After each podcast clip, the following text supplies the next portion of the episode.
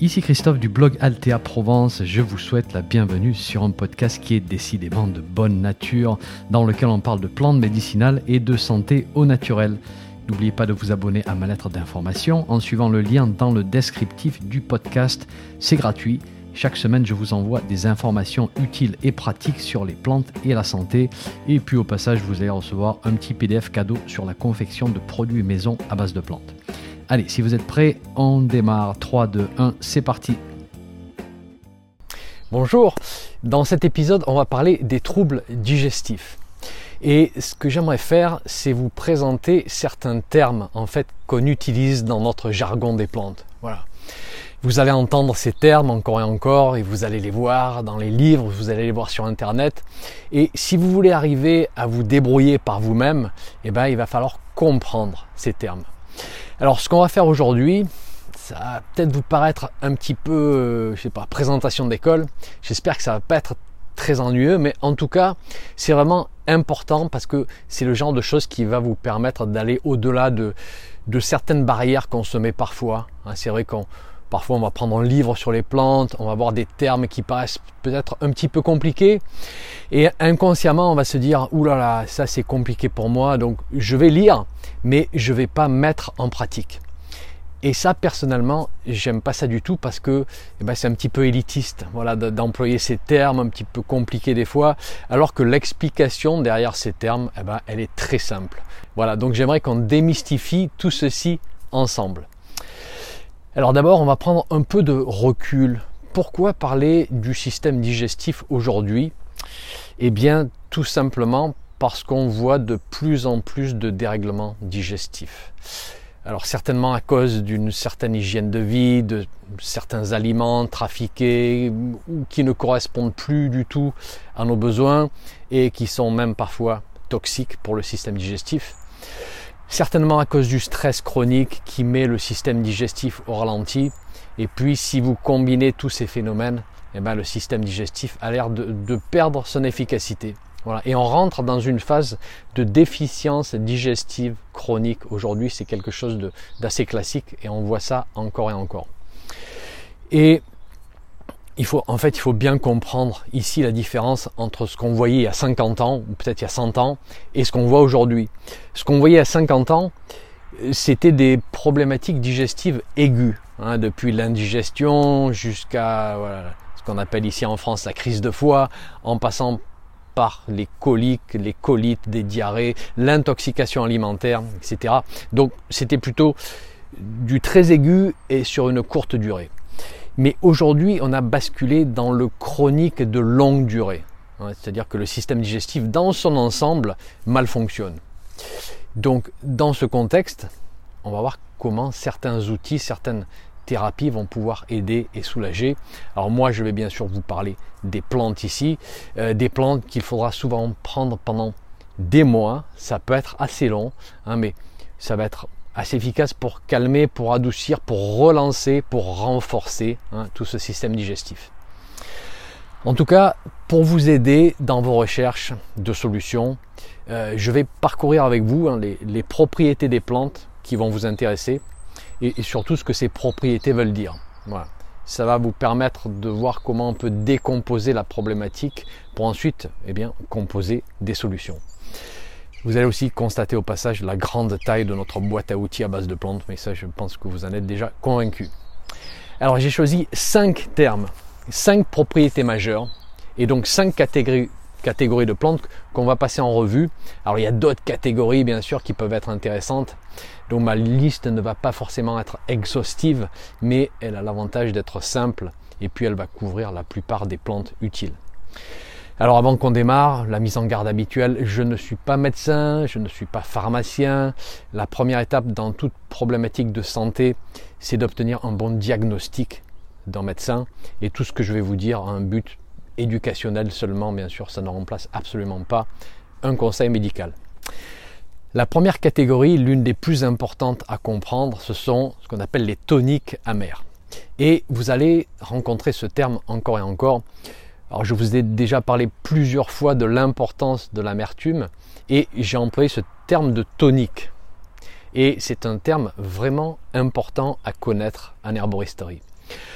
On l'utilise pour des plantes qui peuvent être prises sur du long terme et parfois qui doivent être prises sur du long terme et qui vont relancer des fonctions essentielles. Donc elles travaillent vraiment à la fondation.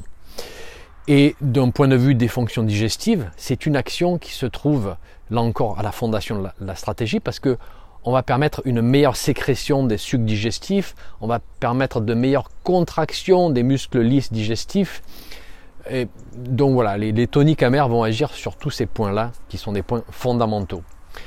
Parmi ces plantes, je vous ai déjà parlé de la gentiane, je vous ai déjà parlé du chardon béni par exemple, je ne vais pas les passer en revue ici, mais retenez juste ce terme de tonique amer et gardez en tête que ces plantes vont très souvent figurer au cœur du programme et on va parfois les prendre pendant plusieurs semaines pour agir aux fondations des, des fonctions digestives. Très utile dès qu'il y a lenteur, stagnation, une digestion très lente et que ceci est devenu chronique, quelle que soit l'alimentation. La deuxième catégorie à connaître, ce sont les plantes antispasmodiques. Et le terme est assez facile à comprendre. On a anti et spasme. Donc, ce sont des plantes qui vont soulager les crampes digestives, les spasmes digestifs. On peut avoir des crampes d'estomac, on peut avoir des crampes intestinales et elles peuvent être provoquées par différents phénomène. On peut avoir des crampes lorsqu'on a trop mangé, ça c'est bien connu, parce que bah, tout simplement les muscles digestifs ont trop travaillé, hein. c'est un petit peu comme un muscle squelettique. Un muscle digestif, muscle lisse, peut aussi rentrer dans des crampes. Euh, elles peuvent être provoquées par une situation inflammatoire. Hein. une inflammation peut provoquer des, crampes, des douleurs et des crampes. Parfois, c'est une compensation musculaire à cause d'un manque de sécrétion de sucre digestif c'est-à-dire que le système digestif ne produit pas assez de sucre et donc les muscles vont devoir surcompenser. Alors on ne va pas rentrer dans les détails ici, sinon on va y passer des heures. Et puis là encore, voyez avec votre médecin en premier lieu pour comprendre pourquoi ces crampes sont souvent présentes, ça c'est important. En tout cas, dès qu'il y a crampes, on va penser aux plantes antispasmodiques. Et on a une bonne liste de plantes qui ont cette propriété-là.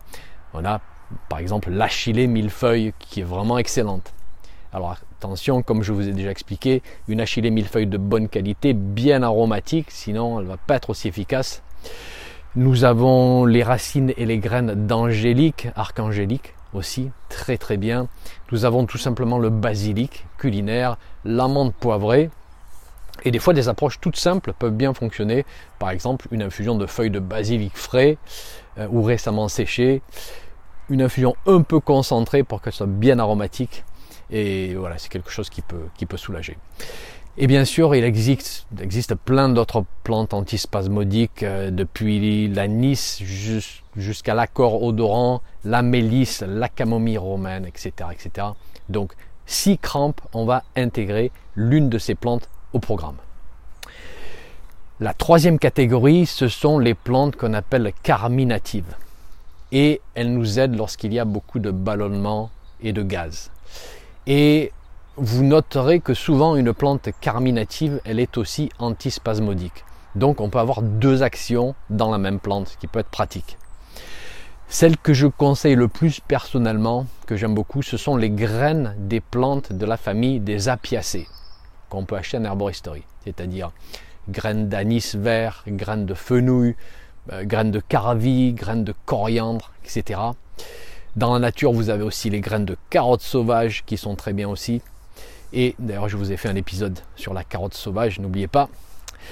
Alors ces petites graines euh, vont se rajouter très facilement au mélange à infusion ou parfois on peut tout simplement faire une infusion juste avec ces graines d'apiacées aromatiques. On met une bonne cuillère à café par tasse et ça va faire l'affaire. Alors en revanche, attention avec cette famille des apiacées parce que si on se trompe et qu'on ramasse soi-même, on peut faire des choix qui peuvent être tragiques. Hein. On se souviendra que la ciguë appartient aussi à cette famille. Donc, bien sûr, dans le doute, mieux vaut acheter ces graines en boutique si vous n'avez pas l'habitude de ramasser en nature.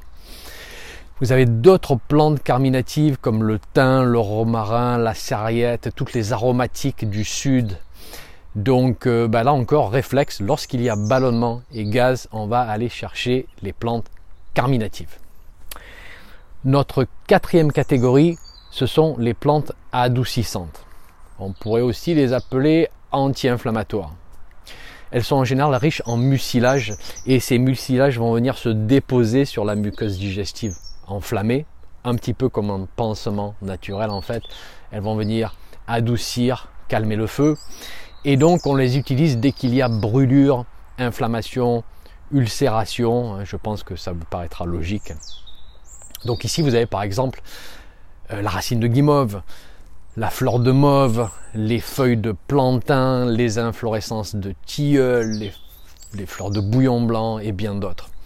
Euh, donc à rajouter au programme ou au mélange si nécessaire lorsqu'il y a inflammation de la muqueuse digestive. Notre cinquième catégorie, ce sont les plantes qui sont riches en substances prébiotiques. Ce terme-là, prébiotique, vous allez l'entendre assez souvent.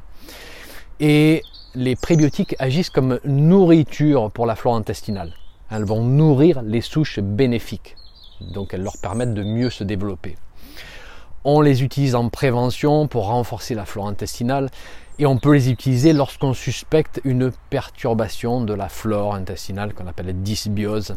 Alors on y va doucement parce que dans ce contexte-là de dysbiose, Parfois, elles sont mal tolérées par les personnes qui ont une grande sensibilité digestive, qui sont très vite enflammées, très vite ballonnées, qui ont vite des, diarrhées par exemple. Donc on va commencer à de, de, petites doses et parfois on les combine avec des probiotiques. Alors quelles sont les plantes qui sont riches en substances prébiotiques? Eh bien ici vous avez la racine de pissenlit, qu'on peut faire sécher, réduire en poudre au moulin à café, rajouter un petit peu, euh, saupoudrer par-ci par-là dans une salade par exemple, euh, la racine de bardane, la racine de chicorée sauvage. Et vous noterez que ce sont des racines, parce que eh ben, c'est dans la racine que vous trouverez ces substances prébiotiques en majorité. En fait, ce sont des substances de stockage pour la plante. Voilà, des sucres complexes comme l'inuline, qui est l'une des substances prébiotiques les plus connues. Et euh, juste pour la petite histoire, dans les topinambours, vous avez beaucoup d'inuline. C'est pour cette raison qu'ils sont souvent problématiques pour le système digestif. Je pense que ça va vous aider à comprendre mon commentaire sur la quantité de ces substances et le fait que parfois, si on en prend un petit peu trop, elles peuvent être mal tolérées par la personne. Donc on va y aller graduellement. Et je vais m'arrêter à cette cinquième catégorie. À ce stade, je ne vais pas passer en revue les propriétés qui sont utiles pour les problèmes de transit, constipation ou diarrhée parce que je vais vous faire un épisode à part pour ces propriétés-là, parce qu'on a encore plusieurs catégories de plantes à, prendre en considération. Voilà, alors ceci dit, je vous propose maintenant qu'on se fasse une petite mise en pratique en utilisant un cas fictif très simple.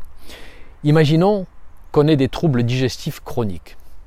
Ces troubles arrivent peut-être le midi lorsqu'on est au travail et qu'on n'a pas forcément contrôle sur la nourriture, ou peut-être que ça arrive très régulièrement dès qu'on fait un petit écart d'alimentation. Euh, peut-être ça arrive même à la maison avec une alimentation relativement épurée. C'est vrai qu'on voit ça de plus en plus aujourd'hui. Donc on a un système digestif qui n'a plus de, résilience et qui est rentré dans un état de faiblesse et de déficience chronique. Alors là, il faut qu'on voit quel est le, le ressenti, mais ça peut être par exemple beaucoup de ballonnements et de gaz, avec parfois des crampes et un passage aux toilettes un petit peu rapide parfois, donc une diarrhée hein, si la nourriture a peut-être été un petit peu grasse ou si elle a eu la présence de certains fruits ou de crudités ou autre. Voilà, tout va dépendre de la sensibilité de la personne. Donc là, ce que je retiens si j'essaie de, de, ressortir les informations principales, eh bien il y a une déficience digestive globale parce que en fait la personne est arrivée à cette étape où quel que soit ce qu'elle mange, elle a l'impression que ça va toujours être lent et ça va stagner on a des ballonnements, on a des crampes parfois, et on a irritation, inflammation intestinale, parce que parfois il y a des diarrhées. Et s'il y a une, diarrhée, c'est souvent signe d'inflammation. Donc j'ai quatre points et je vais faire correspondre mes catégories à ces quatre points-là. Donc euh, tonique amer pour relancer les fonctions digestives d'une manière globale, les plantes carminatives pour calmer les ballonnements, des plantes antispasmodiques pour calmer les crampes, et puis des plantes adoucissantes pour calmer l'inflammation à l'origine de ces petites diarrhées. Voilà. Euh, pour le tonique amer, On pourrait choisir par exemple une teinture de gentiane avec les repas, qu'on pourrait associer avec peut-être une teinture de gingembre euh, ou d'une autre plante qui a une personnalité un petit peu plus chaude, parce que c'est vrai que ces, ces amers, ces toniques amers ont parfois une personnalité un petit peu, petit peu froide, voilà, pour équilibrer les, énergies. Et pour les trois autres catégories, on pourrait préparer un mélange à infusion, euh, à boire en petite quantité pendant la digestion, pendant qu'on digère, pour que ça fasse du bien. Par exemple, un petit mélange avec des graines de fenouil comme carminatif, du basilic, des feuilles de basilic frais, peut-être cueillies au jardin comme antispasmodique, et des fleurs de mauve comme adoucissantes et anti-inflammatoires. Si je suspectais un problème de flore intestinale, il est possible que je conseille aussi des prébiotiques ou alors un probiotique qui aujourd'hui en principe contient des prébiotiques avec hein, dans, les, gélules. Qu'est-ce qu'on fait? Eh ben, On fait tourner ce petit programme pendant 3 ou 4 semaines et puis on fait un point et on voit où on en est. Voilà. Il faut savoir que ces réflexions-là, c'est souvent juste un point de départ. Hein. On a rarement tout juste du premier coup et donc il faut accepter que ce soit un processus itératif. Les choses vont se mettre en place au fil des mois et puis au fil de ces itérations, vous allez voir, vous allez en apprendre de plus en plus au sujet de, vous-même et puis au sujet de nos chères plantes. Donc voilà, c'était un petit exemple pour illustrer euh, notre réflexion. Alors bien sûr, parfois la situation est plus complexe, euh, parfois elle est moins complexe, hein. parfois elle nécessite euh, simplement l'utilisation d'une infusion et puis ça va aller. Parfois il faut combiner différentes formes, infusion, teinture, gélule. Donc voilà, tout va dépendre. Et en tout cas, j'espère que ceci vous a fourni un bon point de départ pour vos réflexions hein, sur, les, déséquilibres euh, digestifs. J'espère vous avoir expliqué quelques termes qui sont absolument euh, fondamentaux pour la réflexion. Il faut les connaître, il faut les comprendre. Et puis je vous rappelle au passage que si vous voulez aller plus loin, je vous ai fait un programme vidéo complet hein, qui s'appelle Santé du système digestif avec les plantes. Un programme dans lequel on fait un grand plongeon, bien sûr, dans tout ceci. Et comme je vous disais, je n'ai pas abordé la partie transit intestinal, constipation, diarrhée. Je vous ferai un autre épisode sur le sujet, euh, car voilà, comme vous le verrez, on a plein d'autres catégories à passer en revue. En tout cas, merci pour votre intérêt. Hein. Je vous retrouve très vite pour la deuxième partie de cet épisode avec les plantes du transit. Merci, à bientôt. Un petit message avant de vous laisser. Si vous avez aimé ce podcast, merci de laisser une évaluation sur votre plateforme de podcast favorite. Ça permettra à d'autres personnes de découvrir mon podcast et d'en profiter. Un grand merci.